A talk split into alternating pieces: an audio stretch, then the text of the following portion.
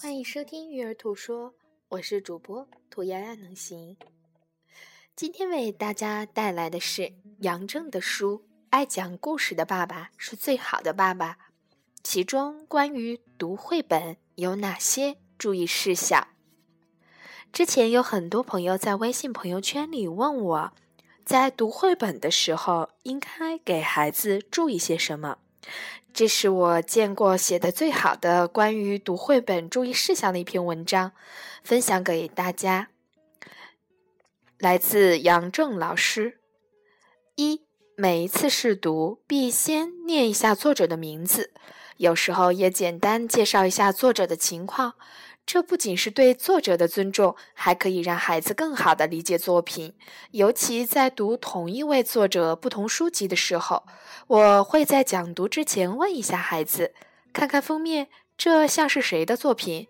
久而久之，孩子就会对于一些作者的艺术风格有一定的了解了。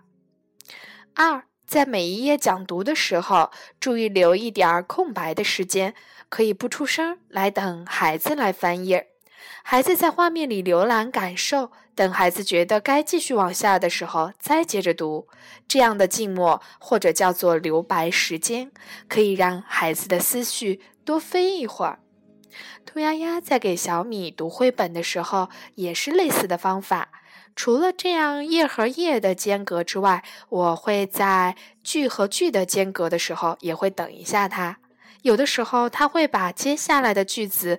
跟我一起说出来。其实，在读绘本的时候，要给孩子留白，来发展他的语言和思维。